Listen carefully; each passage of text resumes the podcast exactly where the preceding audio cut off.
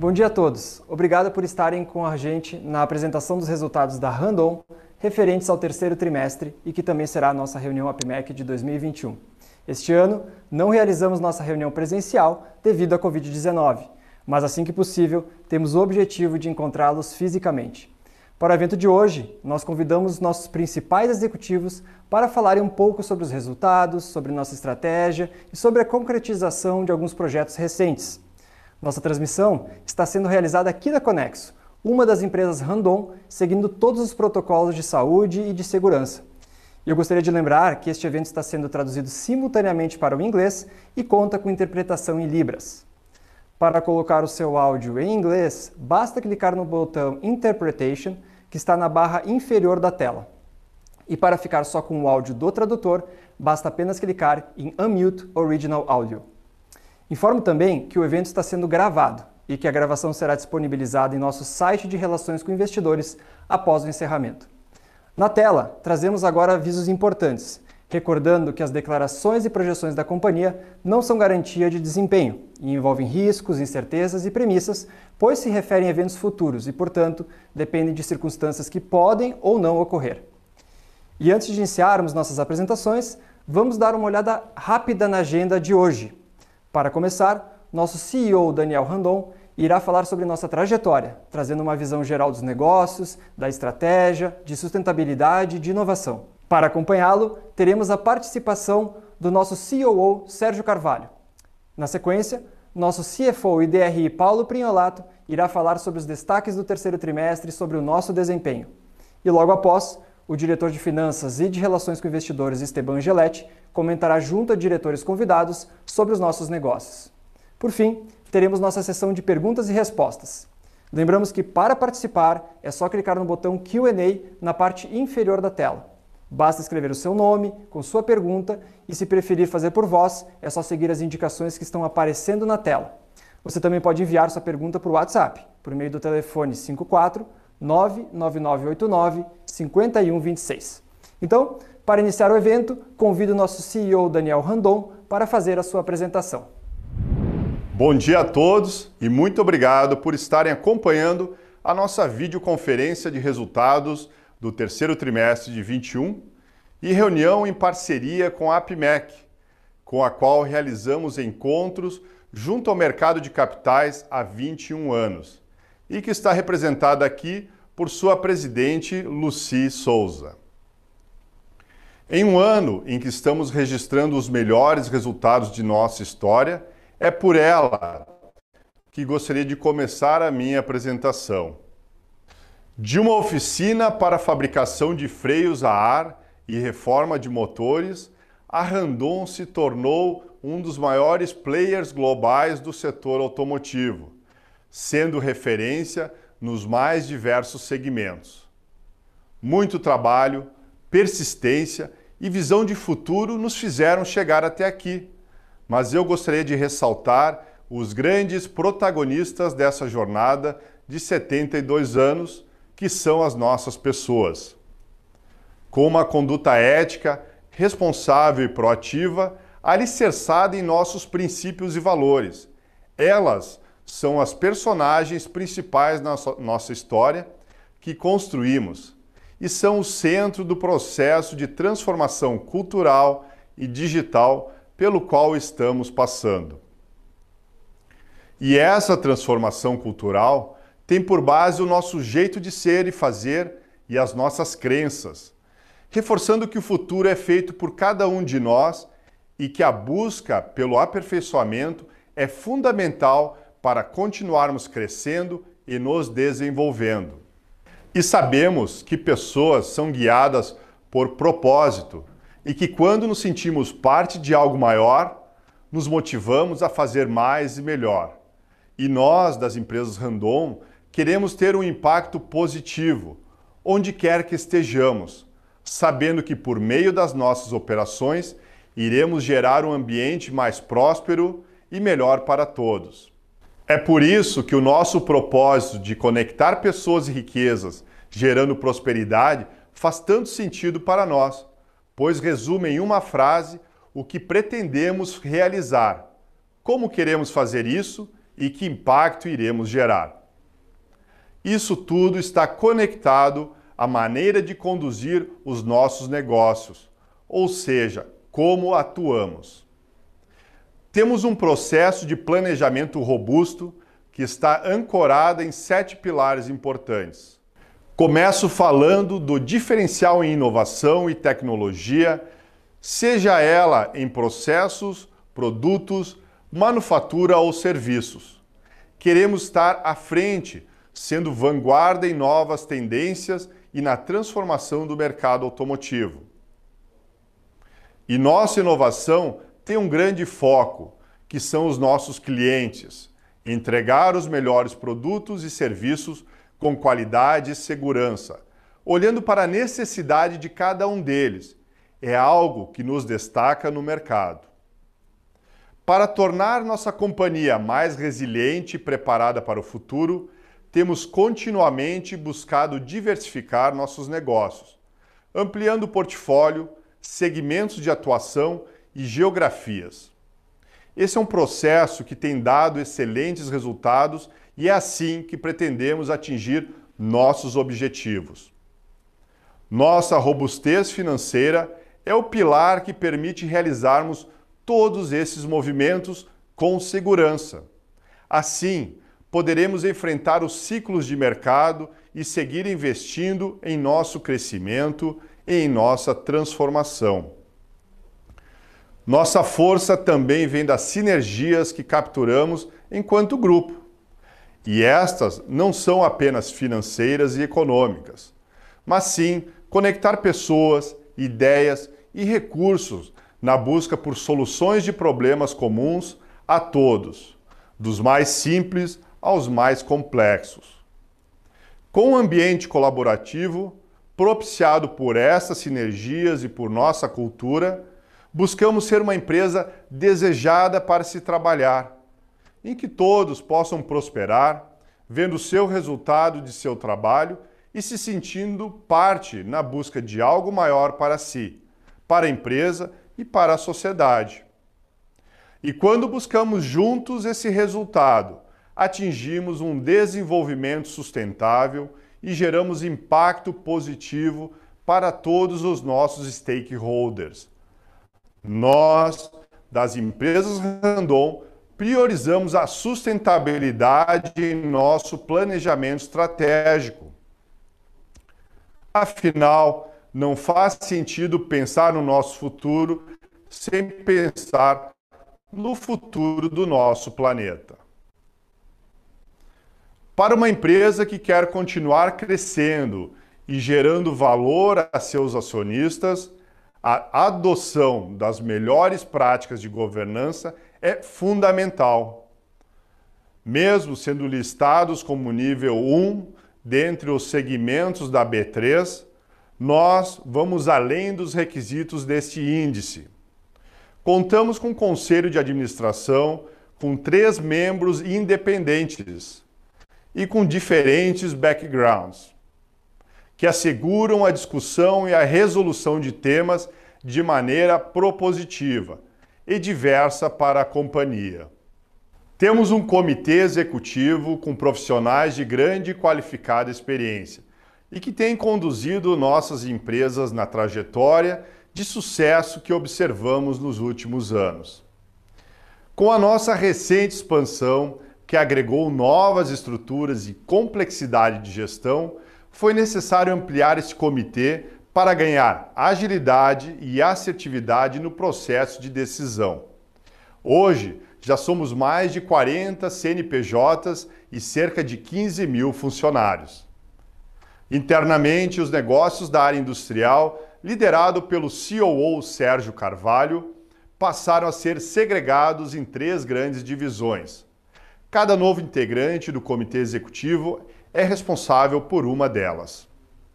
Na divisão montadora, que atua nos segmentos de semi-reboques e vagões, temos o diretor Sandro Trentin.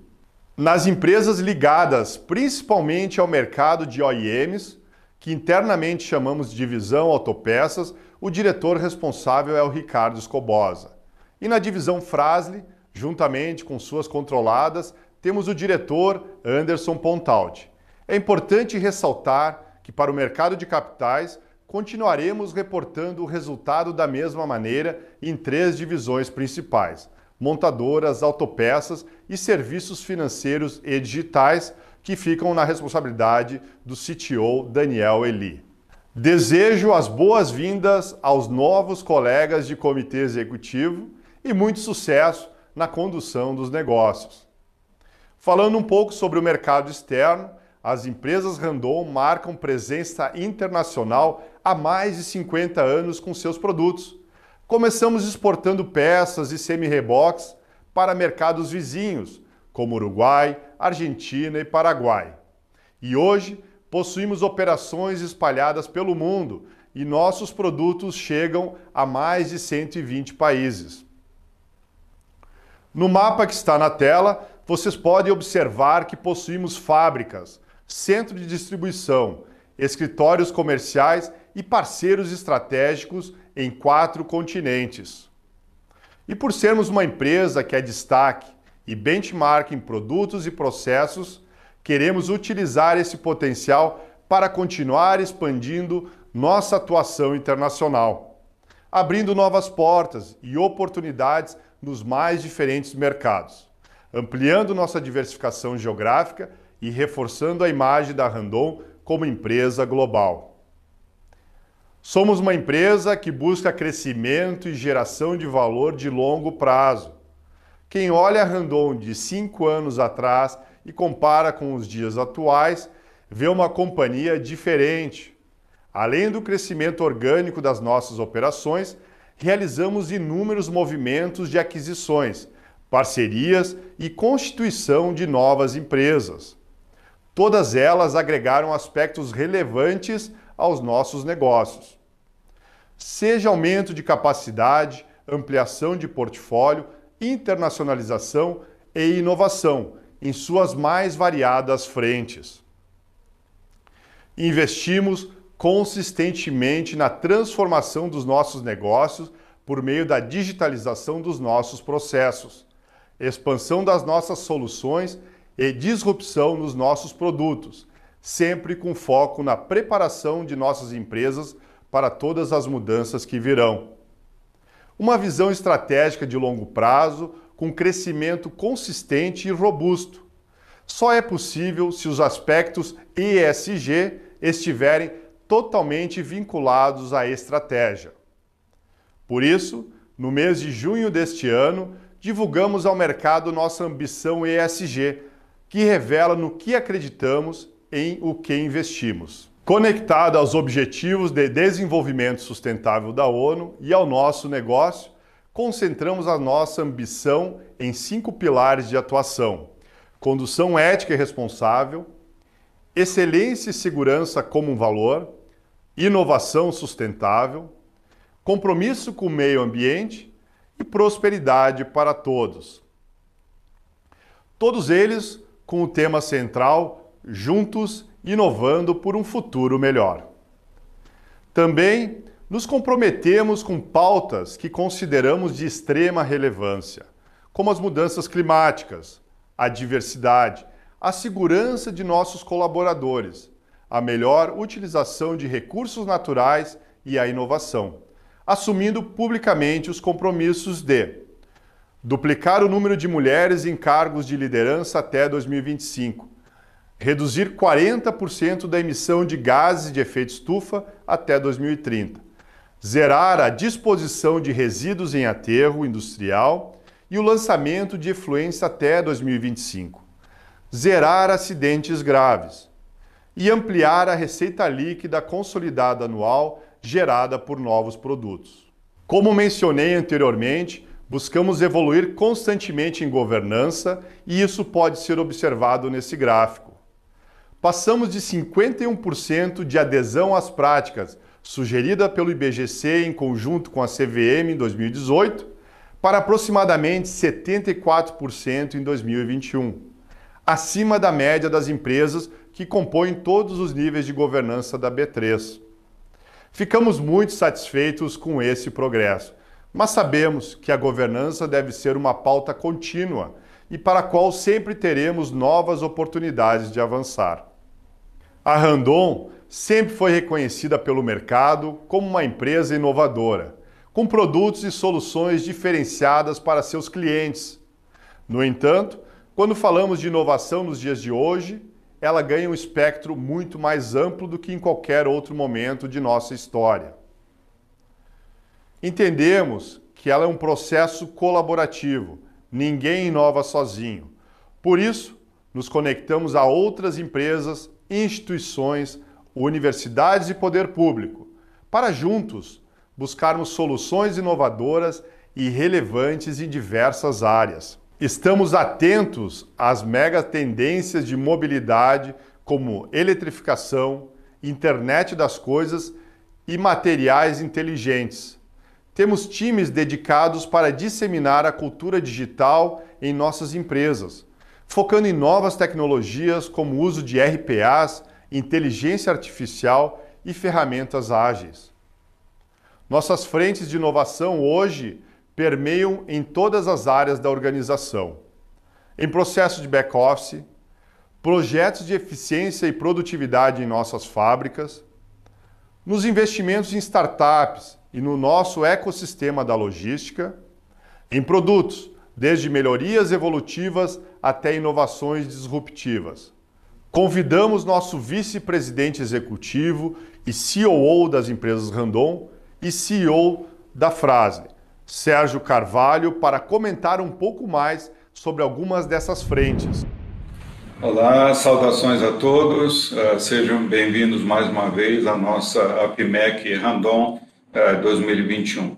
Conforme vocês já viram, nós, uh, empresas Randon, estamos passando por um momento muito especial, pessoal. Nós temos crescido a uma velocidade muito grande, velocidade muito rápida, temos entregues resultados muito, muito bons, resultados históricos, e temos feito tudo isso ao mesmo tempo que nós temos investido em expansão de capacidade, temos melhorado a nossa governança, nós temos tido muita atenção para a nossa cultura organizacional, evoluído muito na nossa cultura organizacional, nós temos dado muita atenção a todos os nossos colaboradores e também, ao mesmo tempo, fazendo investimentos bastante importantes no futuro da empresa, em várias áreas. Mas hoje eu gostaria de destacar uma área que é a área de inovação e tecnologia. Nessa, nessa, nesse campo, nós temos investido na digitalização, no mundo digital, se preferirem, temos investido na transformação dos processos e a sua digitalização. É, criamos empresas, criamos um joint venture, tudo isso para acelerar a, influência do mundo digital nos nossos negócios, para que nós possamos estar para par com toda essa tendência irrefutável. Mas também temos investido bastante na nossa transformação industrial. Nesse sentido, vocês devem se recordar uh, que nós anunciamos há cerca de dois anos atrás, uh, na realidade, um ano e pouco atrás, a compra de 260 robôs. Nós anunciamos também a criação de uma nova unidade nossa de negócio chamada RTS Industry, Uh, com o objetivo de acelerar nossa transformação industrial, criando equipamentos mais uh, dedicados aos nossos processos, trazendo mais produtividade, mais segurança, mais qualidade, uh, muito mais automação, digamos assim. E nós gostamos tanto disso que acabamos comprando uma outra empresa nesse campo, que foi a empresa Alton, essa transação que nós fizemos esse ano, agora em, em abril de 2021. Mas também temos investido bastante na, na esfera de tecnologias mais avançadas para o futuro, o que acontece de uma maneira geral em todas as empresas, mas em particular ali no nosso CTR e também no Instituto Ercílio Randon, o nosso IHR. E ali, pessoal, como também, como eu já citei também nas unidades, nós temos criado muita coisa boa naquilo que se refere à inovação de produto. Só para dar alguns exemplos para vocês, nós desenvolvemos a nossa carreta elétrica, o nosso sistema ESIS, que nós anunciamos ali na Fenatran ao final de 2019. Nós estamos agora efetuando testes com frotistas. Esse produto eh, tem que ser regulamentado pela Denatran para que nós possamos iniciar a comercialização, mas nós já estamos entrando agora na fase onde conseguimos ver eh, o início da comercialização desse produto, que vai ser muito transformacional para nós, pessoal, na medida que ele economiza muito combustível uh, e no, com todo esse custo de combustível, com toda a nossa necessidade de ser mais amigável uh, ao meio ambiente, esse tipo de produto nós temos bastante esperanças com relação ao seu futuro. E nessa linha também, é uma outra uh, divisão que foi criada dentro da nossa empresa Frasle, é a divisão de Smart Composites. O que, que são esses Smart Composites? São materiais específicos altamente engenheirados que substituem o aço. E o seu primeiro produto já está em produção hoje, entrou em produção em agosto desse ano. Ele pesa, pessoal, 65% a menos do que o aço. Ele tem a mesma durabilidade uh, e ele é, é extremamente competitivo em termos de custo. Se vocês imaginarem o impacto disso, 65% mais leve, os veículos é, passam a ficar bem mais leves, com isso precisam de menos energia, de menos combustível é, para operar, ou aumentam o chamado TCO, né, o, para o transportador a equação fica bem mais favorável. Então, é, estamos muito animados com relação ao futuro dos nossos smart composites.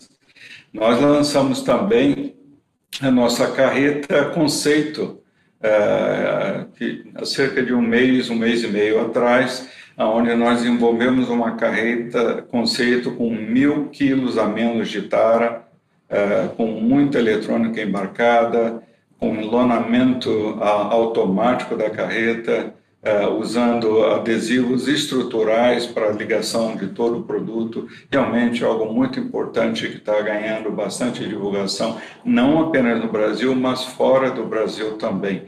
Esse projeto, especificamente da nossa carreta conceito, esse foi criado ali pela nossa divisão é, montadora. Então, esses projetos são apenas para dar um, um pouquinho de sabor para vocês, um poucos, poucos detalhes nesses poucos minutos ah, do porquê nós estamos assim tão animados com relação a novas tecnologias, as nossas obrigações com relação ao meio ambiente e a preparação da nossa empresa para o futuro. Mas nós temos mais um produto que anunciamos ao mercado há cerca de 30 dias atrás, tem a ver com uma nova empresa nossa que nós criamos chamada Naiwan. Então, o que é essa? O que, que vai fazer essa empresa Naiwan? A Naiwan ela vai produzir nanopartículas de nióbio. Uh, e o que que é, o que que tem uma nanopartícula uh, de nióbio de especial? O nióbio todos vocês já conhecem, é, é um mineral raro, é caro, mas extremamente importante que melhora as propriedades mecânicas do aço, dos fundidos Uh, isso não é novidade, já existe há alguns anos, vocês têm acompanhado com certeza na mídia e sabem disso.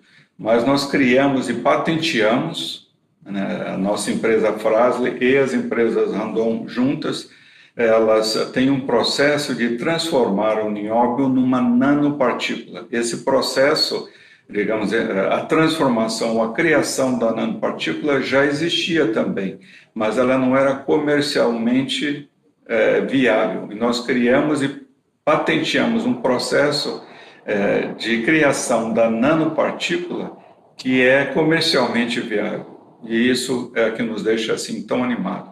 As aplicações disso nós ainda estamos descobrindo todo o potencial que isso tem, mas se você aplicar numa pintura, a pintura passa a durar três a quatro vezes a mais. Isso já é teste comprovado. Uh, e o fato de ser uma nanopartícula, ou seja, ser um milésimo da micropartícula, uh, as reações internas, as ligações, os benefícios são muito maiores do que se você utilizasse apenas como um nióbio ou como uma micropartícula do nióbio. Então, você pode utilizar o nanonióbio em pinturas, em proteções, você pode usar em aços, você pode usar em fundidos, tudo isso com benefícios é, de, de, de ganhos de produtividade, ganhos de desempenho, ganhos de resistência muito, muito grandes. Então, como eu citei, nós estamos ainda aprendendo todo o potencial disso, mas estamos extremamente positivos e animados com relação à nossa empresa Naiwan, é, cujo processo, como eu já citei, está protegido por patentes é, mundialmente. Tá bom, pessoal? Então, vocês vão ver na sequência vários outros colegas apresentando os nossos projetos, as nossas tendências. É, aproveitem bastante o evento. É, e, mais uma vez, obrigado por participarem conosco. Até breve. Os exemplos trazidos pelo Sérgio são resultado dos movimentos que temos feito e que materializam em produtos e processos nossa estratégia de inovação. Agora passo a palavra ao Paulo Prignolato, nosso CFO e diretor de relações com os investidores, para comentar os resultados do trimestre. Obrigado, Daniel. Um bom dia a todos. É sempre muito bom estar com vocês, nossos acionistas, analistas de mercado de capitais e público em geral, em mais esse evento. Gostaria de compartilhar um pouco mais sobre tudo o que estamos fazendo para alcançar resultados positivos ao longo de 2021, e especialmente sobre o terceiro trimestre, o quinto seguido em que apresentamos recorde de receitas. Sem dúvidas, a Randon vive um momento muito especial em sua história o mercado mais uma vez apresentou demanda aquecida. Tanto o segmento de semi-reboques quanto de autopeças apresentaram boa performance, com aumento de vendas em praticamente todas as linhas de produto. O movimento positivo se vê não só no mercado doméstico, mas também no internacional. Com o atual nível de câmbio, a alta de preço de algumas commodities e o avanço da vacinação, os países para os quais exportamos ou temos operações no exterior voltaram a comprar volumes consistentes. Essa forte demanda nos permitiu entregar um grande volume de produtos, o que ajudou na diluição dos custos fixos e, por sua vez, na manutenção das nossas margens em bons patamares. Apesar do cenário de inflação e escassez que seguem presentes no mercado, essa forte demanda nos permitiu entregar um grande volume de produtos, que ajudou na diluição dos custos fixos e, por sua vez, na manutenção das nossas margens em bons patamares, apesar do cenário de inflação e escassez que seguem presentes no mercado. Além dos resultados operacionais, no terceiro trimestre, nós tivemos dois eventos não recorrentes relativos a créditos tributários que afetaram positivamente o nosso resultado. Um deles foi o reconhecimento do crédito do processo de exclusão do ICMS da base de cálculo do PIS e da COFINS, da nossa unidade Randon São Paulo. O outro foi o reconhecimento de créditos tributários com a decisão do Supremo Tribunal Federal sobre a não incidência de imposto de renda e contribuição social sobre lucro líquido sobre a correção da Selic, pagos por repetição de indébito tributário. Nos nossos materiais, vocês podem acompanhar com detalhes os valores que foram contabilizados. Nesse trimestre, tivemos destaque não só sobre o aspecto de resultado, mas também sobre movimentos importantes relacionados ao nosso crescimento como empresa, como a ampliação da Randon Araraquara e a conclusão da aquisição dos ativos da Fundição Menegote, que em breve serão apresentados pelos diretores convidados. Assim como o Daniel já trouxe na fala dele, somos muito entusiastas da construção do nosso futuro na inovação dos nossos processos e produtos e na confiança e comprometimento das nossas pessoas. Então, sem dúvida, os resultados positivos têm sido reflexo dessa busca constante de fazer sempre mais e melhor. Um dos nossos norteadores estratégicos é a diversificação de negócios. No gráfico ao lado, vocês podem observar como nossa receita está distribuída por divisão montadora, autopeças e serviços financeiros e digitais. A mais representativa, que é a divisão autopeças, concentrou 52,3% da receita líquida consolidada do trimestre, na carona da forte demanda de OEMs e reposição, além da adição das receitas de empresas adquiridas nos últimos meses. A divisão montadora também teve participação relevante de 45% em função da venda recorde de implementos e bons volumes de vagões. Já serviços financeiros e digitais registrou 2,7% de participação. Quando analisamos a receita por produto, observamos que a linha mais representativa é a de semi-rebox, com 37%, seguido pelos produtos da Frasle, que juntos somam 26%. Nas exportações por geografias, nota-se a relevância do bloco formado por países do Mercosul e Chile, que respondeu por quase metade das exportações das empresas Randon nesse terceiro trimestre e que reflete a recuperação dessas economias com o bom momento das commodities agrícolas e minerais. E quando olhamos a nossa receita sob a ótica de mercado, observamos aproximadamente 60% tem origem nas OEMs. Porém, como sempre gostamos de ressaltar, dentro desse grupo temos grande diversificação, com semi-reboques e caminhões dos mais variados tipos e atendendo a diferentes segmentos, além de vagões de carga e veículos voltados à mobilidade urbana, como ônibus, metrôs e automóveis. Falando um pouco mais sobre a visão geral do mercado automotivo, os números são bastante expressivos, como vocês podem observar na tela. A produção de caminhões, por exemplo, cresceu 86% no comparativo ano contra ano.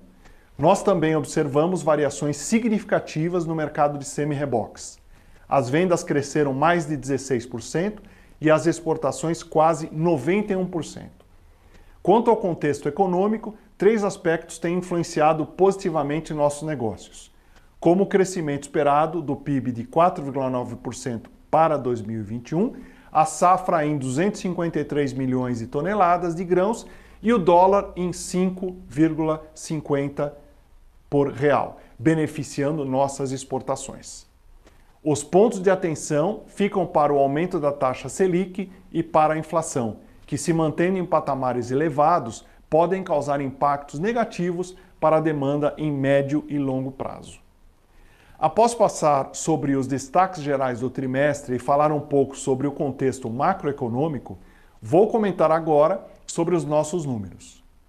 Começando pelo indicador da receita líquida, que avançou 64% no comparativo com o terceiro trimestre de 2020 e 80% no comparativo do acumulado do ano.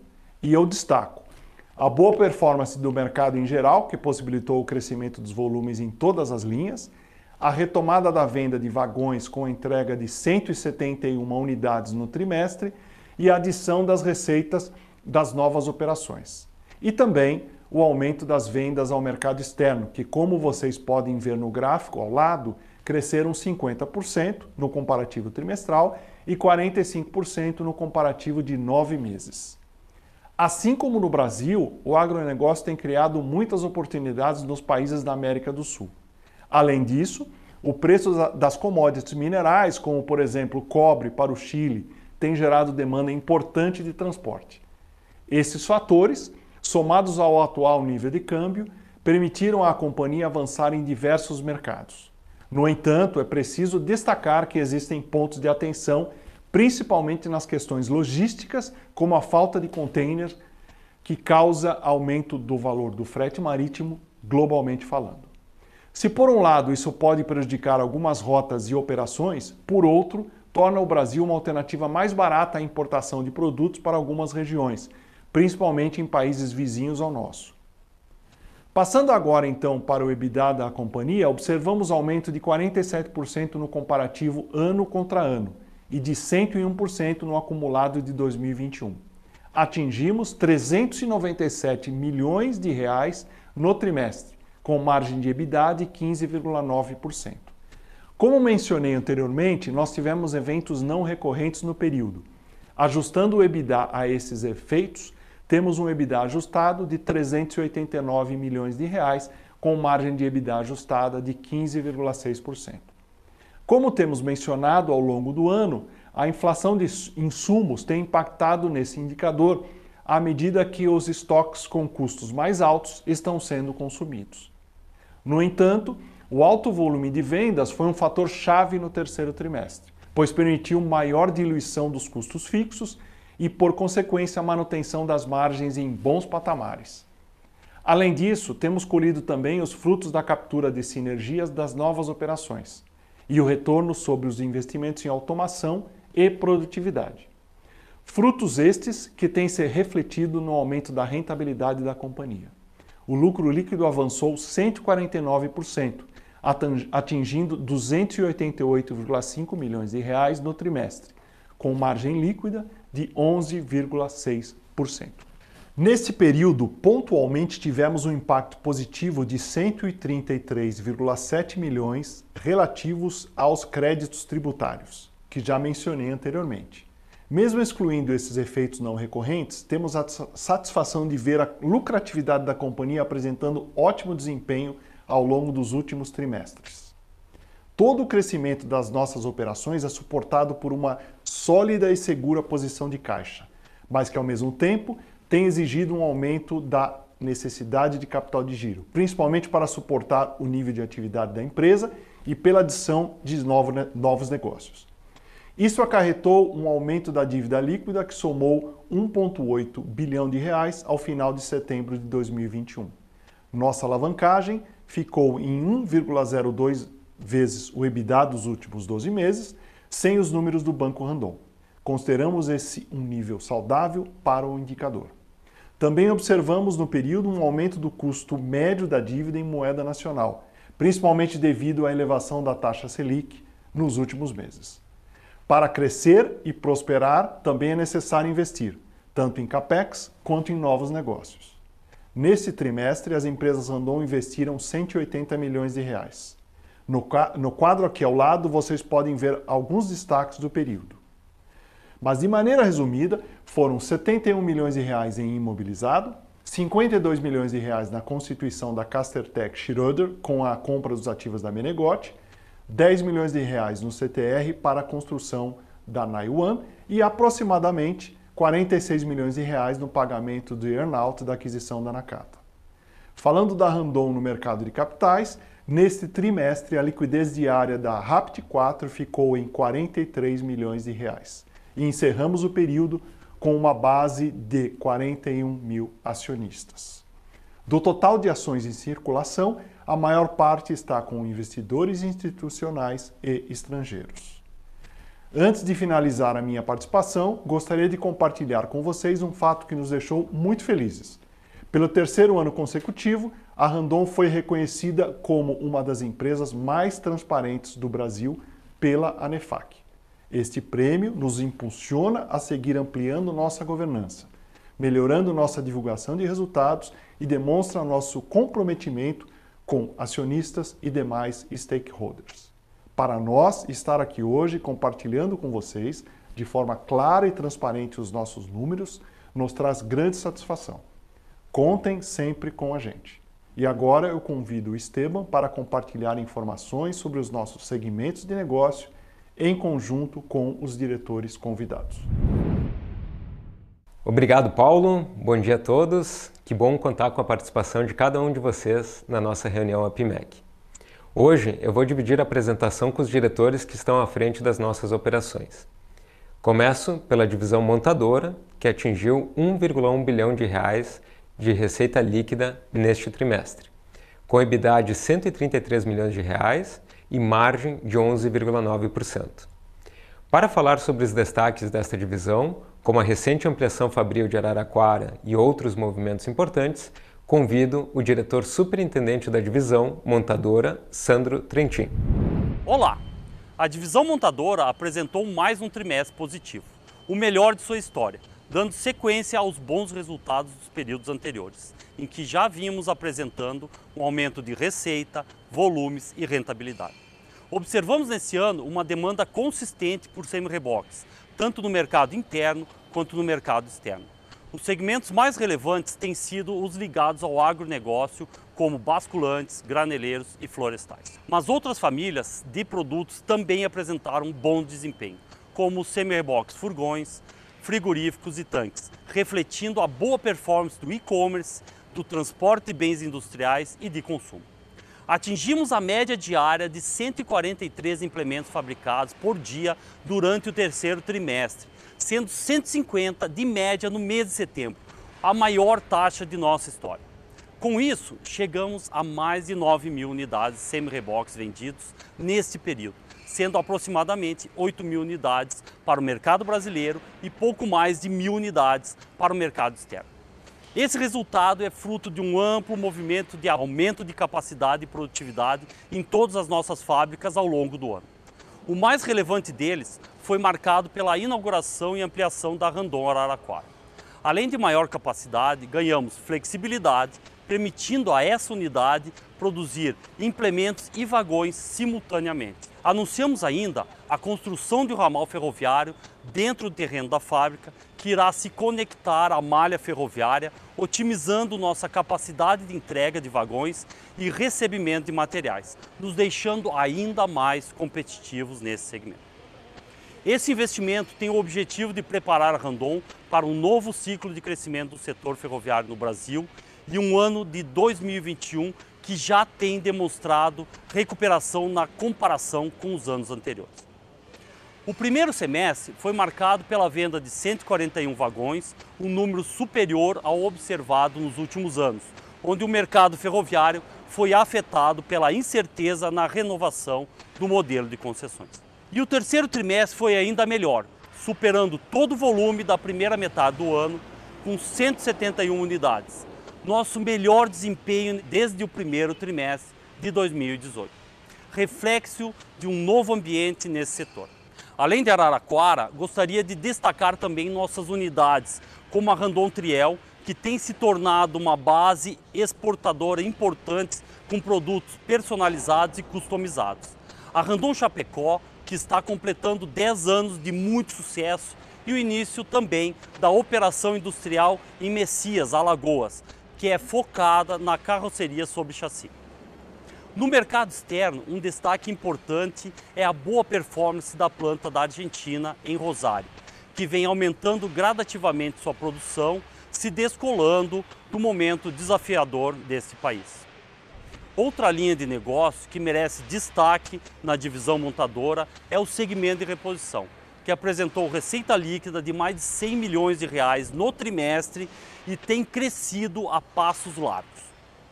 Esse é um segmento de grande potencial para o qual temos dedicado muita energia, assim como toda a nossa rede de distribuição. Aliás, esse é outro ponto importante. Junto com nossos parceiros, os distribuidores, novas unidades e pontos de atendimento estão sendo construídos para ampliar a nossa capilaridade de vendas e potencializar ainda mais a comercialização de implementos e peças. Já temos 175 pontos de atendimento no Brasil e exterior, uma das maiores redes de distribuição em nível global e que segue crescendo. Para finalizar, gostaria de comentar que nesse ano comemoramos a entrega de nosso produto número 500 mil. Isso, meio milhão de semi-reboques uh, produzidos nessa nossa longa jornada. Marca importante, alcançada pelo reconhecimento à nossa história, marca, produtos inovadores que trazem grandes diferenciais, uh, bem como a nossa rede de excelência de distribuição, que entregam melhor retorno de investimento do segmento. E agora, mais um passo nesse sentido, estamos dando com a Randon Concept Trailer, um produto conceito que antecipa o futuro e traz novas tecnologias para o segmento. Um verdadeiro laboratório sobre rodas. Portanto, convido vocês a assistirem agora o vídeo de lançamento desse produto, que é uma revolução no transporte de cargas. Um forte abraço e muito obrigado. Um produto conceito, carregado de inovações. Randon Concept Trailer. Apresentamos um rodotrem basculante totalmente pensado para aumentar a sua eficiência e lucratividade. Uma tonelada mais leve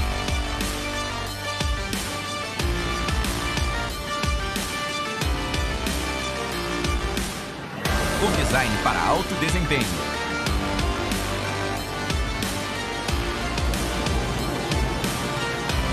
Fácil operação e muita tecnologia embarcada. com diversos recursos para reduzir os custos de operação. Muito mais agilidade e ergonomia.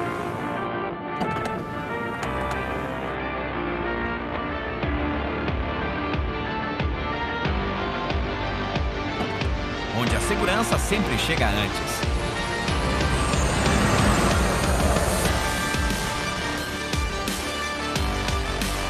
totalmente conectado com o cavalo mecânico e com o motorista. Um produto tão eficiente e revolucionário que traz o futuro para o presente. Randon Implementos. Só inova quem se move. É muito bom ver a divisão montadora atingindo recordes de produção e investindo em novos produtos e segmentos. Agora vamos passar para a divisão autopeças, responsável por 52,3% da receita líquida da companhia e que somou 1,3 bilhão de reais no trimestre em receita líquida, com EBITDA de 249 milhões de reais e margem de 19,2%. Eu convido dois diretores para explicar em mais detalhes os movimentos recentes da empresa que compõem essa divisão. Vamos começar com Ricardo Escobosa, que é o diretor superintendente das empresas expostas a OIMs e fabricante de implementos rodoviários. Ele vai contar para a gente sobre a expansão da Castertech e falará também sobre a performance dos negócios e outros destaques desta e das demais empresas. Bom dia a todos. Antes de começar, gostaria de agradecer a participação de cada um de vocês na nossa reunião APMEC. Estamos em um ano excepcional para as nossas empresas da divisão autopeças. Vou focar nas que estão mais ligadas ao fornecimento de produtos para o mercado de veículos comerciais e para os fabricantes de implementos rodoviários. Na sequência, o Anderson irá falar mais sobre a divisão Frasle. Como é de conhecimento de vocês, os números divulgados pela Anfir e pela Anfave até o momento mostram que estamos nos encaminhando para um ano recorde em implementos rodoviários e o melhor ano na produção de caminhões desde 2014. Com isso, a demanda por produtos tem se mostrado intensa ao longo de todo o ano, seja ela os sistemas de freios, os sistemas de acoplamentos, as suspensões, eixos e peças fundidas, dentre outros produtos. E o terceiro trimestre foi o melhor do ano, em volumes e um dos melhores trimestres da história das empresas de autopeças. Aproveitando este bom momento, gostaria de comentar com vocês alguns destaques das nossas empresas. Na Castertech, passamos por movimentos importantes de aumento de capacidade e expansão de portfólio nos últimos 12 meses. No final do ano passado, adquirimos a Fundituba, fundição localizada em Dayatuba, São Paulo, constituindo a Castertech em Dayatuba. E no início desse ano, a CNCS, empresa de usinagem em Caxias do Sul, constituindo a Castertech Usinagem. E em 1 de setembro, finalizamos o maior movimento de M&A dessa empresa até hoje, com a conclusão da compra dos ativos da Fundição Menegote, com os quais constituímos a Castertech Schroeder. Realizamos três aquisições em nove meses e com essas novas empresas, a Castertech atingiu o potencial de capacidade de mais de 100 mil toneladas de fundição por ano, tornando-a uma das maiores do Brasil. Além da fundição, adicionamos usinagem e montagem, que agregam ainda mais valor aos nossos produtos. Além dos segmentos de veículos comerciais e implementos, expandimos nossa presença no mercado agrícola, que tem apresentado ótimas oportunidades. Na Suspensis, somos parte agora do consórcio modular da Volkswagen Caminhões e Ônibus e estamos entregando os sistemas modulares de suspensões Full Air. O cliente passou a contar com esse novo produto em julho, após longo período de desenvolvimento, testes e homologação. Agora a solução se torna um produto regular da linha da Volkswagen e irá integrar a linha do Meteor de veículos pesados. Na Master, o ano de 2021 marca seu aniversário de 35 anos. Ela foi a primeira joint venture das empresas Randon no segmento de autopeças e foi o início do nosso processo de diversificação como empresa. Ao longo desse tempo, já foram produzidos mais de 15 milhões de freios para veículos comerciais, mais de 5 milhões de cilindros atuadores e mais de 3 milhões de freios a disco, dentre muitos outros produtos. Além de ser a líder em sistemas de freio para veículos comerciais na América Latina, a Master tem importante volume vendido ao mercado norte-americano. Todas as unidades têm apresentado excelente desempenho, fruto não só dos volumes crescentes, mas dos investimentos em produtividade e na captura de sinergias com as empresas adquiridas. Além disso, vale destacar o contínuo desenvolvimento das unidades de autopeças em tecnologias avançadas, conectadas às megatendências dos setores de veículos comerciais, implementos e agrícola. Um muito obrigado e até a próxima. Obrigado, Ricardo. E antes de passar para a divisão Frasle, vamos assistir o vídeo de lançamento da suspensão Full Air da Suspensis.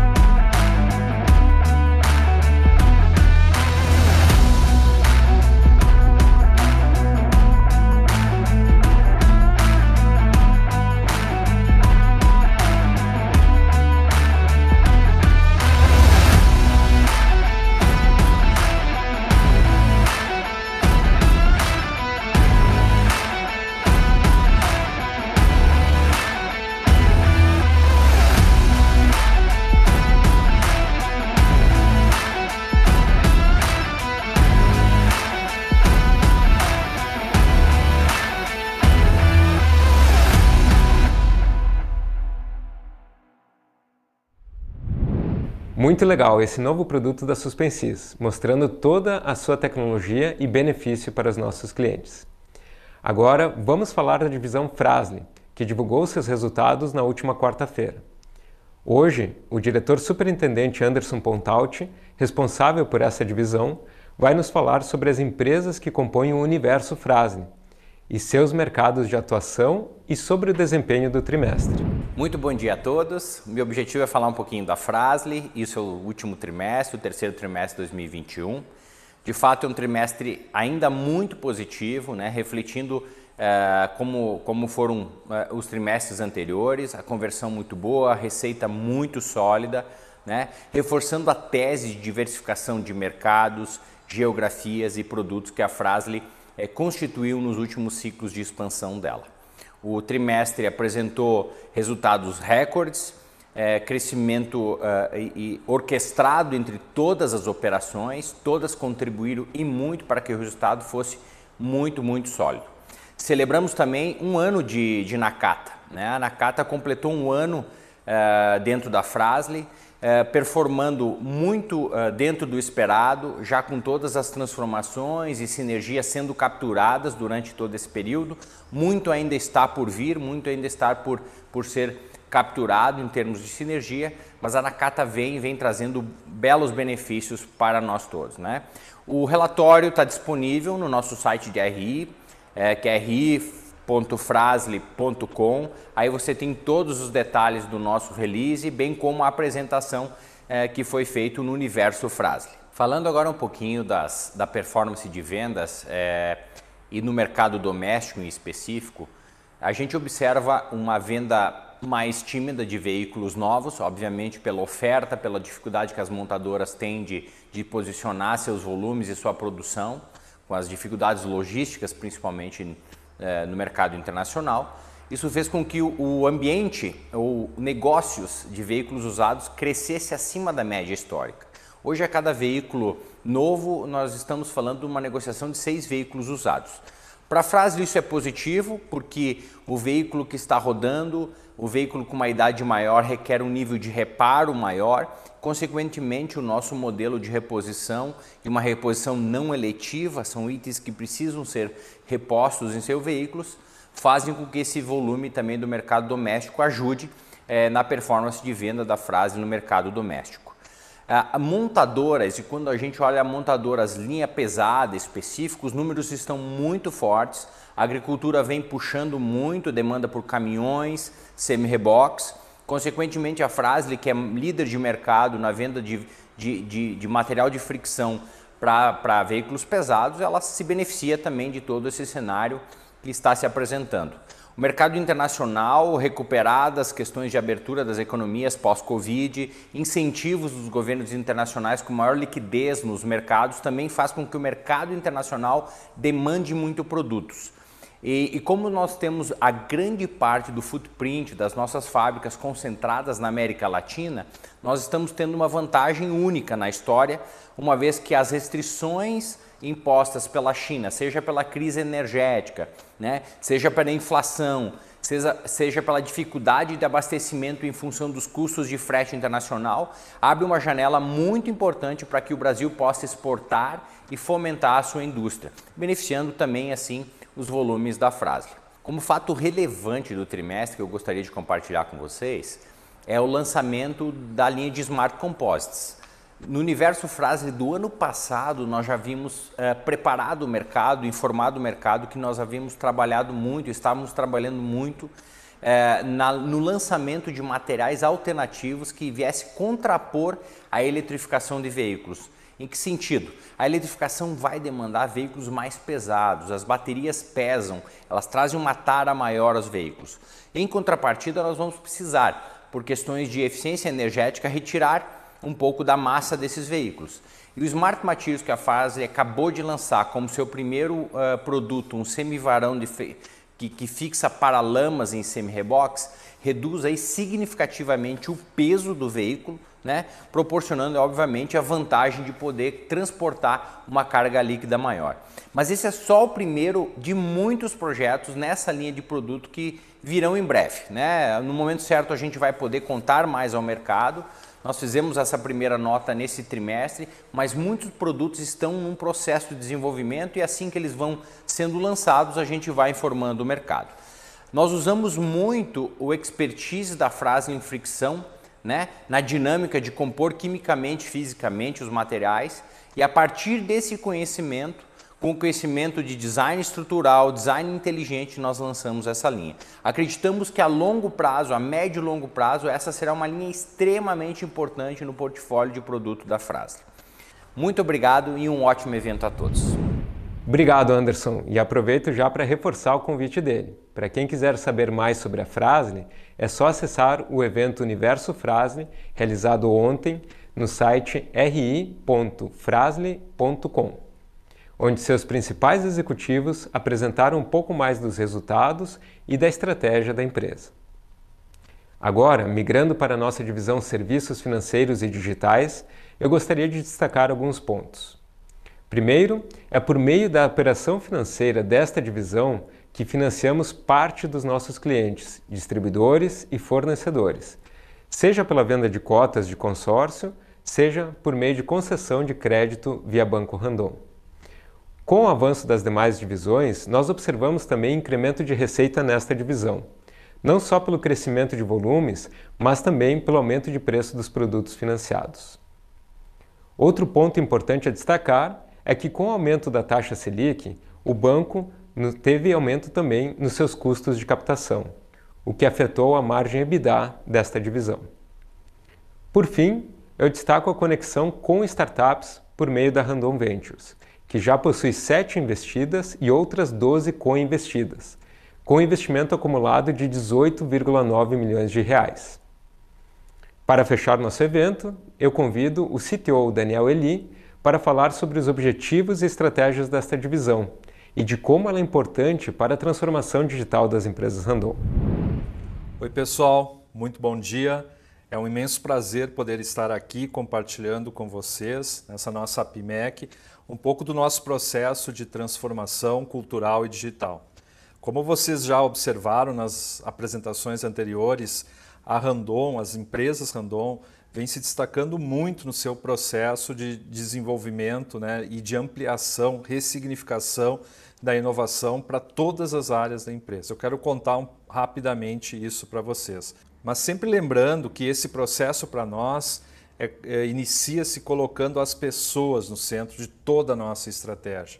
A estratégia de inovação é uma consequência do quanto a gente está conseguindo avançar de uma forma bastante rápida na mudança de mentalidade, né, na mudança de, de paradigmas dentro da nossa organização.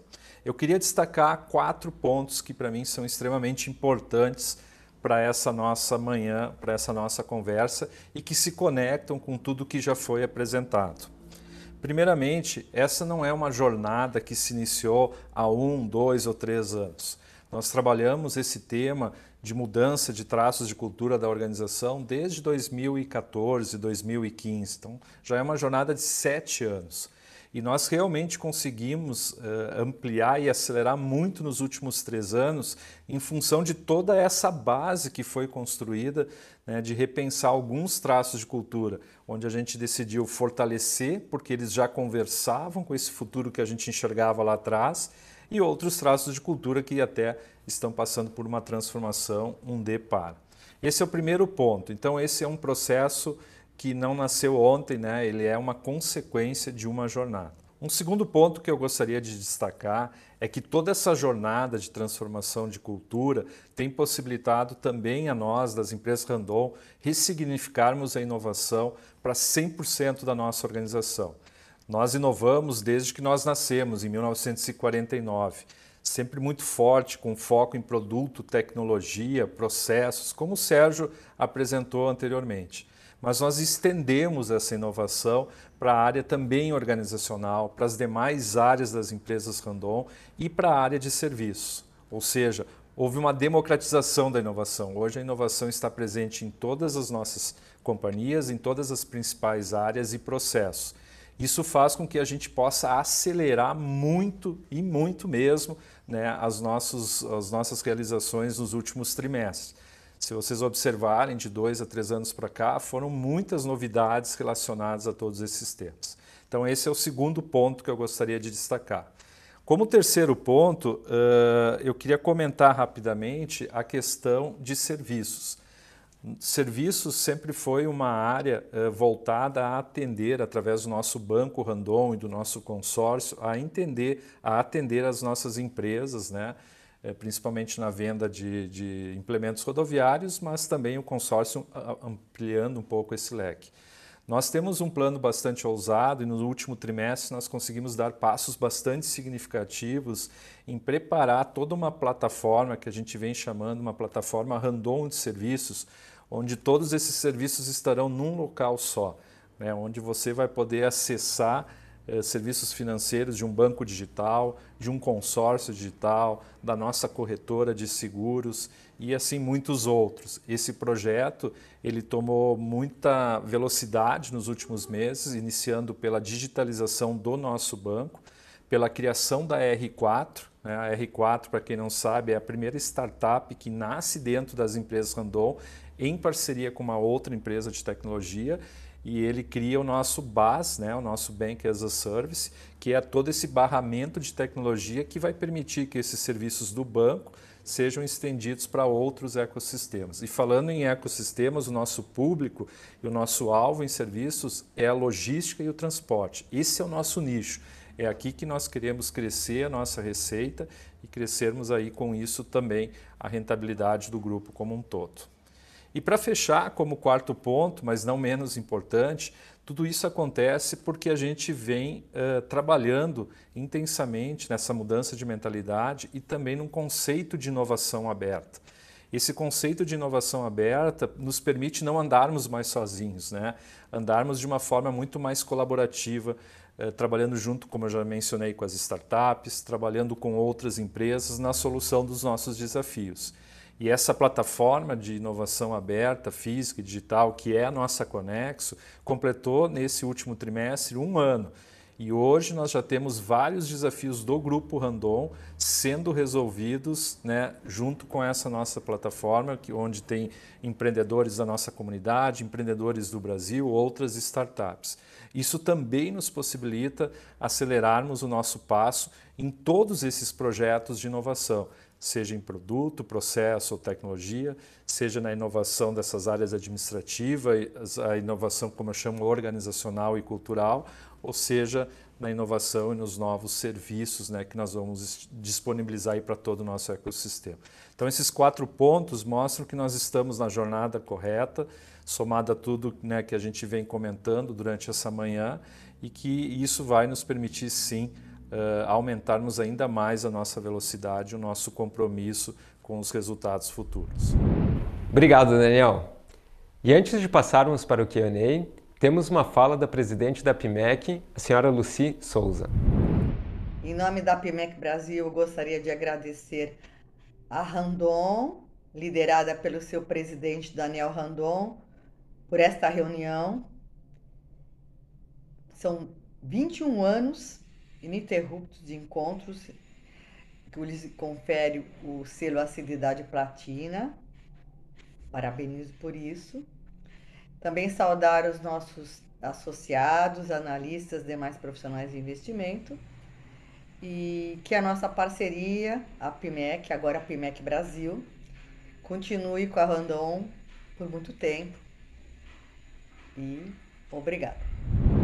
Eu quero agradecer a participação de todos os diretores na nossa reunião PIMEC, que ajudaram a explicar o contexto das empresas Randon. E a audiência que nos acompanhou nessa videoconferência de resultados. Agora eu convido a todos para a sessão de perguntas e respostas.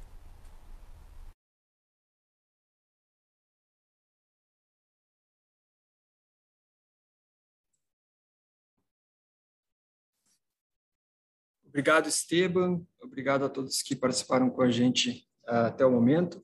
É, agora a gente vai começar, então, a nossa sessão de perguntas e respostas. É, a gente já recebeu inúmeras perguntas ao longo da apresentação e fica muito feliz aí com a participação de todos vocês. É, e a gente recorda também que, para quem preferir, uh, pode fazer por voz, que é, e basta só seguir as orientações que estão aparecendo aí na tela. E assim que a gente anunciar o nome, então, uma solicitação para ativar o microfone vai aparecer e aí é só clicar para ativar e fazer a pergunta por voz. É, a nossa primeira pergunta de hoje ela vai ser feita pelo Vitor Misuzaki, é, do Bradesco BBI. Então, agradeço a participação do Vitor mais uma vez e pode fazer a sua pergunta, Vitor. Oi, uh, boa tarde, parabéns pelo resultado. Uh, eu tenho duas perguntas. A, a, primeira, quando a gente olha o resultado da divisão de serviços financeiros, né, a gente viu uma queda de margem EBITDA é, e no, no, release vocês mencionam né, o aumento de despesa de digitalização, né, investimento em, em, em TI. É, na apresentação vocês também mencionaram o investimento nessa plataforma de Bank as a Service. Então eu queria entender é, se tem mais algum outro projeto né, é, na divisão de serviços financeiros que está é, demandando mais investimento. Quando que a gente deve começar a enxergar né, os resultados do, do BAS, né, quando que isso deve se refletir em receita e se a gente pode esperar uma mudança de patamar de rentabilidade dessa divisão. E a segunda parte né, de, das perguntas é com relação à estratégia de M&A. É, as últimas transações né, foram muito focadas no Brasil. É, queria entender se vocês também estão olhando oportunidades fora do país. Bem, Vitor, obrigado é, por acompanhar a videoconferência de resultados, obrigado pela pergunta, pela oportunidade de falar um pouco da divisão serviços, né, que geralmente ela acaba ficando um pouco mais como coadjuvante. É, bom, foram três fatores que provocaram aí a queda da margem da divisão serviços, tanto no tri contra tri ou no ano contra ano. É, a gente mencionou um pouquinho no, no, na videoconferência e também no relatório, né, um dos fatores é a própria alta da Selic, que aumenta, faz aumentar o custo de captação é, do Banco Randon, com isso diminui a margem bruta. O segundo fator foi uma troca de sistemas é, na, na, consórcio, né, que isso é, acabou provocando por uma paralisação das vendas de cotas por um tempo, mas que é necessário para a gente também poder aumentar a eficiência e a escala do consórcio, e o terceiro, é, o Daniel ali nos comentou agora há pouco, sobre os investimentos de digitalização do próprio Banco Randon.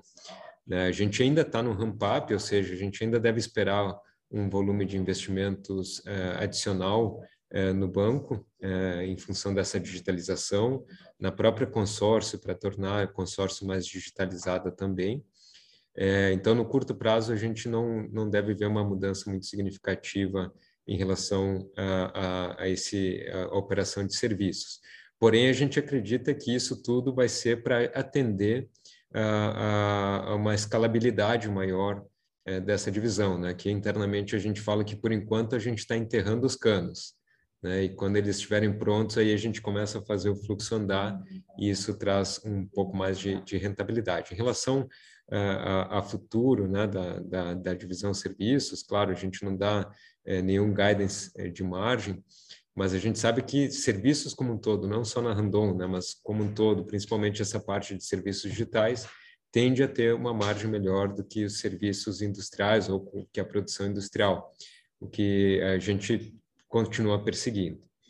É, com relação ao M&A, você está correto, os movimentos recentes eles foram muito concentrados no, no Brasil, que é onde a gente identificou melhores oportunidades e mais alinhadas aí com o nosso objetivo de curto prazo. Porém, a gente comenta, um dos nossos objetivos é diminuir a volatilidade de, de receita, volatilidade de margens no, no longo prazo, e a gente entende que para isso ser factível, a gente também tem que avançar em mercados mais maduros, é, que também tenham menor volatilidade ou que, em função de sua escala, possam atenuar aí movimentos de mercado. Então, a gente está olhando para outros mercados além do Brasil, é, no, o nosso pipeline aqui de projetos ele está sempre ativo, né? A gente dificilmente descarta de olhar alguma oportunidade, a não ser que obviamente não esteja alinhado com a nossa estratégia é, organizacional, né? Então a gente está assim olhando tanto para dentro do, do Brasil quanto para fora do Brasil. E aí para comentar esse objetivo de longo prazo de reduzir a nossa volatilidade está mais alinhado com movimentos aí para além Brasil, né?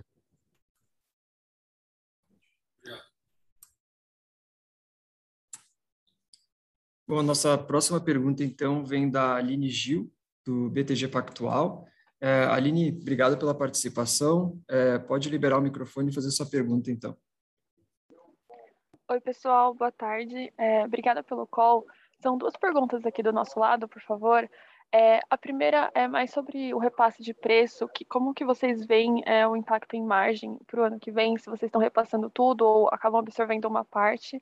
É, e nesse assunto de preço ainda, como que está a dinâmica competitiva, principalmente no setor de implementos, por favor?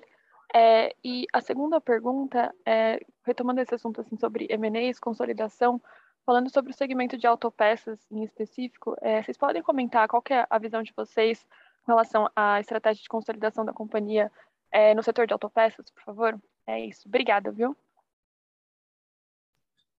Obrigado, Aline, pela pergunta. É, com relação ao repasse de preços, né, é, foi inevitável esse ano aqui, em função da pressão de custos que a gente teve.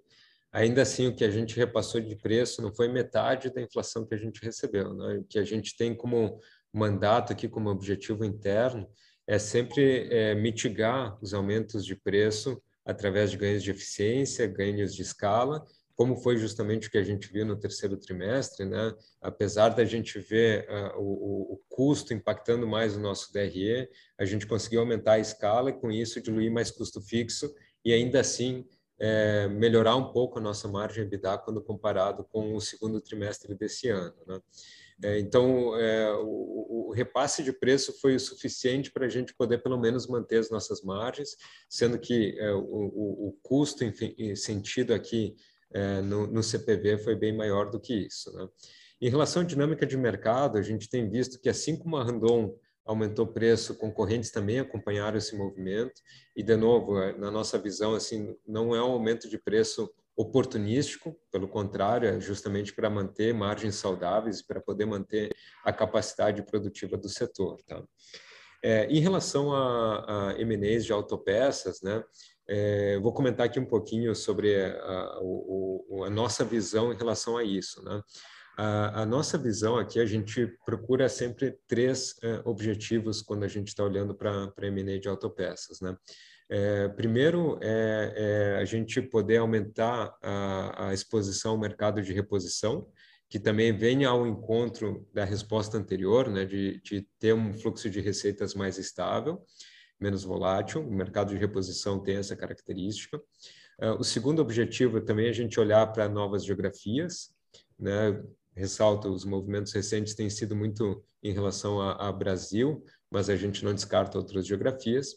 E o terceiro é aumentar o portfólio de produtos, é, que talvez é, vale ressaltar o exemplo aí da, tanto da Fremax, que, que produz discos de freio, a Nakata, que tem um portfólio complementar ao da Frasne, as próprias aquisições recentes da Castertech, que abriram portas não só em termos de capacidade, mas também portas em novos mercados, como o, o setor de eh, peças para equipamentos agrícolas. Né? Então, esses três pilares são os que a gente tem como uh, costume olhar quando a gente avalia, quando a gente é, estuda um novo M&A. Tá ótimo, obrigada. Bom, a nossa próxima pergunta, é, na verdade, eu vou juntar aqui algumas perguntas é, com a pergunta que a Gabriela Ferrante, da XP, fez, o John da Silva e o José Rabelo, que são investidores pessoas físicas, é, e as perguntas, elas se referem a, ao setor ferroviário, né, como a gente está vendo a questão do marco legal de ferrovias, é, o contexto de expansão de Araraquara para poder atender é, esse mercado que deve ser melhor para o futuro, é, e também, a, aliado a isso, o aumento de capacidade, né, que não só veio com a Rano Araraquara, mas com as outras operações, é, como isso está alinhado com a estratégia da empresa é, de recuperar a market share e como a empresa está vendo esse cenário né, de pressão de market share de 2021 e como ele fica agora para frente em 2022. Então, são essas as perguntas aí para a gente poder responder tudo junto. Legal, obrigado, Gabriele, John, José, também obrigado por acompanhar a nossa conferência e por, pelas perguntas também.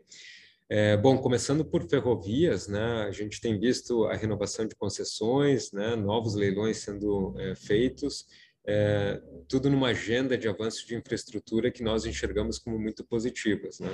Hoje, quando a gente olha o peso da matriz de transporte ferroviário no Brasil, é apenas de 18%, sabendo que tem um potencial gigantesco quando a gente compara com países como Estados Unidos e, e própria países da Europa. Né?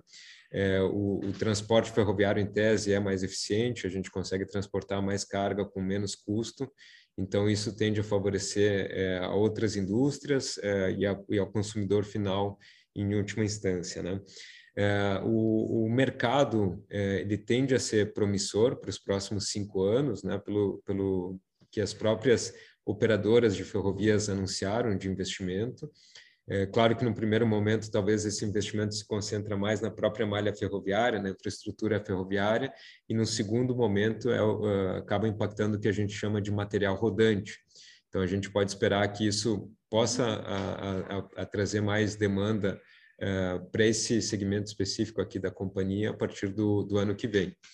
É, a nossa, justamente por isso que nós ampliamos a nossa fábrica em Araraquara, é, criamos uma linha dedicada a vagões ferroviários. Até então, a nossa planta lá era versátil do ponto de vista de poder fabricar semi-reboques ou vagões, mas não conseguiria atender os dois mercados ao mesmo tempo. E por acreditar, né, pelos, pelos números que as associações indicam, tanto de semi-reboques quanto de, de vagões ferroviários, que 2022 possa ser um ano ainda com volumes interessantes, a companhia decidiu fazer esse investimento de uma linha dedicada para vagões. Então, agora em Araraquara, a gente pode produzir tanto é, semi-reboques e vagões ao mesmo tempo, sem ter que abrir mão é, de, de, um ou de outro produto. Né? Com relação ao aumento de capacidade, isso vem ao encontro, sim, do bom momento de mercado.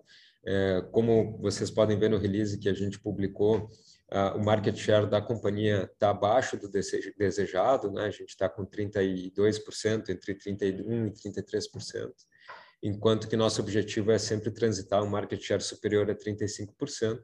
A gente só não conseguiu defender esse market share por capacidade é, mesmo, né? não foi por preço, não é por preferência de consumidores, sim é, por capacidade de entrega. Esse terceiro trimestre, nós atingimos um recorde né, de 143 produtos por dia, uma média interessante que vem ao encontro de todos os investimentos que a gente fez recentemente. O Sérgio comentou é, no seu vídeo aqui, a, é, principalmente a questão do uso, do uso da automação, da racionalização, da padronização dos produtos. Isso nos permite fazer mais com menos. E é muito essa nossa cabeça em relação a aumento de capacidade daqui para frente. A gente não pretende é, construir pavilhão, é, investir em área fabril, mas sim investir em processos, em automação, que isso nos confira não só o aumento de capacidade, mas também uma flexibilidade para ajustar a produção se for necessário em ciclos de baixa. Né? E a gente pretende continuar investindo, principalmente nessa parte de automação e de inovação, de novo, muito com essa cabeça de fazer mais com menos. Né? Perfeito, obrigado, Esteban. É, a nossa próxima pergunta também veio por Desculpa, Davi, aqui. só complementar o Ah, claro, desculpa. Permite. Claro, é, Daniel, vai lá. Nós tivemos aí o próprio ministro Tarcísio aí no mês de outubro fazendo um roadshow com investidores, eles falam aí uma possibilidade de vários projetos em ferrovias, né? Então, como se fala aí, praticamente podendo aí no longo prazo mais de 5 mil quilômetros, isso se refere a bilhões aí, quase 80 bilhões de investimentos em infraestrutura para o país. Né? Então, que nem o, Esteban falou, hoje é perto de 20% essa matriz de ferrovia e ela pode chegar no futuro a quase 30% uh, essa matriz representando, reduzindo um pouco a rodovia, mas sem dúvida a gente olha essa oportunidade como incremento tanto no ferroviário como também no rodoviário, afinal a ferrovia faz somente do ponto ao ponto, ainda vai precisar de bastante caminhões semi-reboques para para dar continuidade ao projeto. Então, a gente está animado.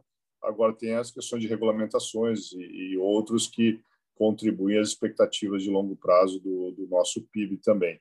Mas, olhando a longo prazo, se nós tivermos parte dessas concessões, sem dúvida, terão, é um mercado que existe muita oportunidade de crescimento no médio e longo prazo. Perfeito, obrigado, Daniel. É, agora a gente tem uma pergunta da, da Guilherme Dayan, é, do JP Morgan, e ela traz aqui a, a pergunta dela é quais as oportunidades e ameaças que a empresa vê com a eletrificação e qual o pipeline da empresa para os próximos anos? Imagino que os pipeline realmente nesse sentido, né, de eletrificação, de novas oportunidades. Muito obrigado, Guilherme. É, a gente tem estudado né, as três mega tendências da indústria automotiva, dos quais a eletrificação é uma delas, né? A gente fala o outra Smart Composites e o terceiro é conectividade, né, o IoT. Né? É, para todas elas, né, a gente já tem iniciativas entregues na prática. Né? Então, por exemplo, para a eletrificação, a gente apresentou o ESIS, né, que é o nosso eixo elétrico. Claro que não para por aí, a gente tem outras iniciativas, outras, outros projetos em andamento. Na parte de Smart Composites, né, a Frasle é, apresentou sua linha dedicada, já com a produção é, voltada aqui para a própria Randon, né? E, e, na parte de IoT a gente vem estudando algumas soluções, algumas é, vantagens aí de aplicação. O próprio Concept Trailer já usa em, em modo experimental uh, essa, algumas dessas tecnologias de conectividade. Em relação à eletrificação especificamente, a gente vê como uma oportunidade bastante ampla para ser explorada e com tempo. Né? Não é que a gente está de braços cruzados, mas a gente também não acredita que a eletrificação no segmento pesado especificamente vai ser repentina. Né? A gente ainda tem bastante coisa para ser feita em termos de infraestrutura para permitir que a eletrificação chegue no pesado, chegue no Brasil. Né? É, por exemplo, no Brasil a gente tem aí menos de 15% das rodovias é, são pavimentadas. Então a gente ainda tem bastante para trabalhar nesse sentido para depois a gente usar a eletrificação em larga escala tem um outro obstáculo aqui no Brasil, que, que é um país de dimensões continentais. E a gente sabe que a, a, os, os veículos 100% elétricos têm uma limitação de autonomia, e aí isso pode acabar gerando um gargalo, gerando um, uma barreira para a aplicação da, da, do, do, veículo 100% elétrico. Então, a gente está enxergando primeiro o, o híbrido como uma forma de transição para esse, é, para esse veículo elétrico. E aí, nessa questão do híbrido, o nosso eixo elétrico, que funciona como um KERS de Fórmula 1, acaba entrando como uma solução já de aplicação praticamente imediata. Outro ponto que a gente sempre foi reconhecido e que, e que continua trabalhando é na redução de peso. Né? O, o, Sérgio comentou aqui, o nosso concept trailer, ele tem uma tonelada menos de, de peso em relação a outros veículos normais. Isso quer dizer menor consumo, é, mesmo usando o veículo elétrico, é, isso vai ter que ser substituído pelo peso das baterias, como o Pontaut mencionou, e isso acaba fazendo com que a gente, o nosso produto, seja mais é, adaptável ou adequado à utilização de, de eletrificação. Daniel, não sei se você quiser comentar também, complementar. É, nós estamos muito animados com os projetos. Uh, existe, sem dúvida, ainda algumas etapas uh, de melhorar competitividade né, na questão de baterias mais leves, mais eficientes. Né? Tem projetos aí também que reforçam o aumento da velocidade de carga de uma bateria. Uh, mas os, até agora, o, né, Estevam, os principais movimentos para nós, aí nós colocamos aí nos testes, chega a 15 a 25% de redução do consumo de combustível, é muito importante. Uh, mesmo tendo um custo maior, a gente começa a ver que algumas empresas têm essa demanda até por terem suas metas ou ambições ESGs já publicadas. Então, uh, busca-se produtos com maior valor agregado que possa ajudar na redução de emissão de gás carbônico. Então, para nós, uh, nós estamos muito animados e vendo como oportunidade. E esse modelo híbrido, até o momento, é o, é o, é o mais eficaz, mas novas tecnologias na parte de eletrificação, até veículo autônomo, estão em andamento hoje no mundo. E isso reflete na nossa visão uh, muito mais positivo como oportunidade para as empresas random trabalharem e crescerem do que como um, um uh, uh, como uma ameaça. Né? Então, a gente está com o CTR, com todas as tecnologias e investimentos que nós estamos fazendo, nós estamos muito animados com as oportunidades e até também das empresas random atingirem suas metas ESGs 2025 e 2030, principalmente referente à emissão uh, de, de gás carbônico. Nossa próxima pergunta, ela vem do Igor Araújo, da Genial Investimentos. Ele vai fazer a pergunta por voz. Igor, obrigado pela participação. É só clicar aí no microfone para liberar o áudio e pode fazer sua pergunta. Beleza. Primeiro, obrigado, Davi. Parabéns aí, pessoal, pelo resultado, tá? É, eu queria voltar na, questão do M&A. É, assim, eu sei que, a Randon tem uma, já tem parcerias fortes ali na, na América do Sul, mas eu queria saber se vocês consideram expansão para outros mercados, tá? Acho que essa é uma das perguntas. E a outra em relação ao ESI, se vocês já definiram qual que vai ser o modo é, de faturar com esse produto, se vai ser serviço, se vai ser venda. Obrigado. Obrigado, Igor, por, por, nos acompanhar. Obrigado pela pergunta. Em relação a MNEs e, e outras geografias, né? É, de fato, a gente estuda outras geografias, né? Um, um, dado, um fato que eu gosto sempre de trazer quando a gente comenta sobre essa pergunta é que do mercado global de caminhões e de semi-reboques, um oitavo só está da linha do Equador para baixo. Então, a gente está falando aí América do Sul, é, África e Oceania. Sete oitavos estão para cima, e é efetivamente onde estão, onde estão os maiores mercados consumidores, Estados Unidos e Canadá, é, a, Europa, a Rússia e a China. Né? Então, efetivamente, tem muita escala, tem muita oportunidade para ser explorada, porém, a gente sabe que não é um movimento simples de se fazer, né? tanto do ponto de vista é, de oportunidade, de achar oportunidades de entrada nesse mercado, do ponto de vista cultural e do ponto de vista de produto né? Quem às vezes não, não conhece muito do, do produto ou da, da parte técnica do produto, não é simplesmente a gente jogar o mesmo semi-reboque que produz aqui no Brasil, vende aqui no Brasil, na América, na América do Sul, é, para os Estados Unidos. A gente tem que se adequar às legislações locais, a gente tem que fazer a certificação do produto, e isso leva bastante tempo. Né? E aspecto cultural também acaba sendo uma barreira, né? de tanto da preferência da marca, como de novo aí nas questões do próprio produto, tá? É, em relação a, ao ESIS, a, gente não ainda não não está definido exatamente qual que vai ser o modelo, tanto da, da, comercialização, se vai ser o modelo de venda do produto ou do aluguel é, do, do, eixo elétrico, isso é um ponto que a gente ainda está estudando, como também se é, ele vai ser aplicado apenas em modelos novos ou se a gente poderia também aplicar em modelos, substituir semi-reboques que, que eventualmente já estão rodando e aplicar esse, esse, essa nova tecnologia também. É factível sim, mas aí a gente está mais estudando mesmo o melhor modelo para levar ele ao mercado. Tá?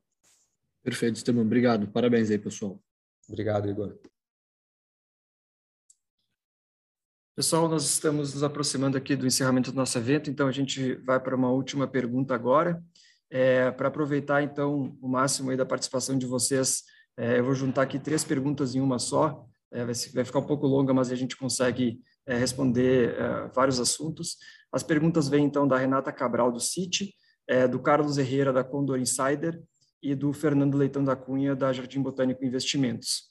E as perguntas se referem à nossa expectativa para o ano de 2022, é, e como, né, quais são os riscos e oportunidades que a gente enxerga pela frente, e aí até uma, um ponto específico, como a taxa de juros ela pode afetar a Randon e pode afetar o mercado de, de bens de capital, que, que, patamar de taxa poderia começar a ter alguma influência nisso, é, e como também está a questão de escassez e de supply chain para o ano que vem, que a gente sabe que esse ano foi um ano é, com bastante restrição, com bastante desafio, e como isso pode impactar a Randon e como a gente está enxergando isso para o ano que vem. Então, são essas as perguntas.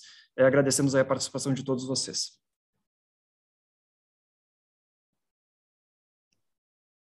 Ok, obrigado então, Renata, Carlos, Diego também. É, e, e, aí, lembrando também as perguntas que não foram respondidas aqui, depois a nossa equipe entra em contato para passar essa resposta. Né? É, bom, com relação à perspectiva de, de 22, é, a Conab ontem divulgou aí uma perspectiva de, de novo recorde de safra, né? então isso, é, pelo fato do nosso negócio, aí, 68% da receita de, da divisão montadora está ligada ao agronegócio, isso obviamente é uma notícia positiva. É, as associações, as principais entidades do mercado acreditam que o ano que vem pode ser, pode ser um ano é, muito parecido ao que vai fechar 2021, o que a gente entende como positivo, se a gente lembrar que 2021 provavelmente se encaminhe para ser um ano recorde de, do mercado de semi-reboques, é, um ano já de uma recuperação mais significativa na parte de caminhões, também com algum volume, com volume chegando próximo a 150 mil caminhões. Então, é, é um, é um ano, vamos dizer assim, de estabilidade, mas num patamar alto, o que é positivo. E aí, como desafios, a gente tem que monitorar, assim, a, a taxa de juros, né, e o ritmo do aumento da taxa de juros, e a escassez de matéria-prima, né, a pressão ainda é, no supply chain, que continua sendo um ponto de preocupação. Em relação especificamente à taxa de juros, aqui acho que dois comentários, né, diferentemente do que foi no passado, quando a gente tinha juros é, talvez aí artificialmente baixos, e que provocou uma demanda artificial, esse ano aqui, essa demanda que a gente está observando, ela por necessidade, né? não existe produto, não existe caminhão semi-reboque parado, é, é, estacionado, e sim, é, eles estão sendo comprados, adquiridos, porque existe essa necessidade de transporte. É, enquanto existir esse movimento, enquanto existir essa produção de riqueza no país, a gente entende que essa demanda vai continuar sendo puxada. A nossa preocupação pode ser quando a taxa de juros passar a, a, subir aí dos dois dígitos de forma mais significativa. Isso pode trazer um ritmo de desaceleração na economia como um todo, não só no segmento de, de semi-reboques ou de caminhões. Né? E outra preocupação que é em relação à, à escassez de materiais, primeiro ponto, assim, é, a gente não é diretamente afetado é, pela falta de chips ou pela falta de componentes como a gente está vendo na, na, na indústria, no segmento de veículos leves, veículos de passageiro, que esse sim a gente está vendo interrupções é, na cadeia de produção. No, no, no segmento de pesados, é, essa realidade não é a mesma. Né? Eles estão continuando produzindo, o, o release das montadoras apontam para uma continuidade de, de produção, e aí por, por alguns fatores, né? A, a, o, o, tipo de chip que vai nesse implemento pesado, nesse caminhão pesado, não é o mesmo que é utilizado em veículos de passageiro, veículos leves, então por isso permite a continuidade. É, em, em geral, é um produto que dá uma margem maior para os fabricantes, por isso eles tendem a priorizar a, a fabricação dos veículos pesados. Né? Então, por, por, esse motivo, a gente não, uh, não enxerga isso como uh, uma restrição para a produção do ano que vem ou para o mercado do ano que vem, porém é sim um ponto de atenção que a gente precisa trabalhar, né? E a gente faz isso é, diariamente aqui com a nossa área de suprimentos, buscando alternativas para que a, a, o supply chain, para que a nossa área é, de produção aqui não pare. Né? Eu acho que se, se, se, se, me permite, é, Esteban, só para concluir essa questão da cadeia de abastecimento, né? Acho que todo o mercado notou ao longo dos últimos trimestres a gente uh, investiu uh, recursos adicionais uh, em capital de giro, né? E, e, isso não tem sido exclusivo a, apenas para as empresas random, mas para outras empresas grandes do setor. E foi uma decisão acertada, né? Então a gente tem carregado mais estoques de insumos e, e matérias-primas e, e, e justamente para nos anteciparmos a, a, a, a, esses problemas eh, de inflação de matéria-prima e também para evitarmos falta de, de abastecimento. Tá? Então, é uma tendência é, que ainda é, deve continuar e, tendo em vista que nós temos uma estrutura de capital bastante robusta, nós temos plenas condições de, de, de, de fazê-lo. Tá?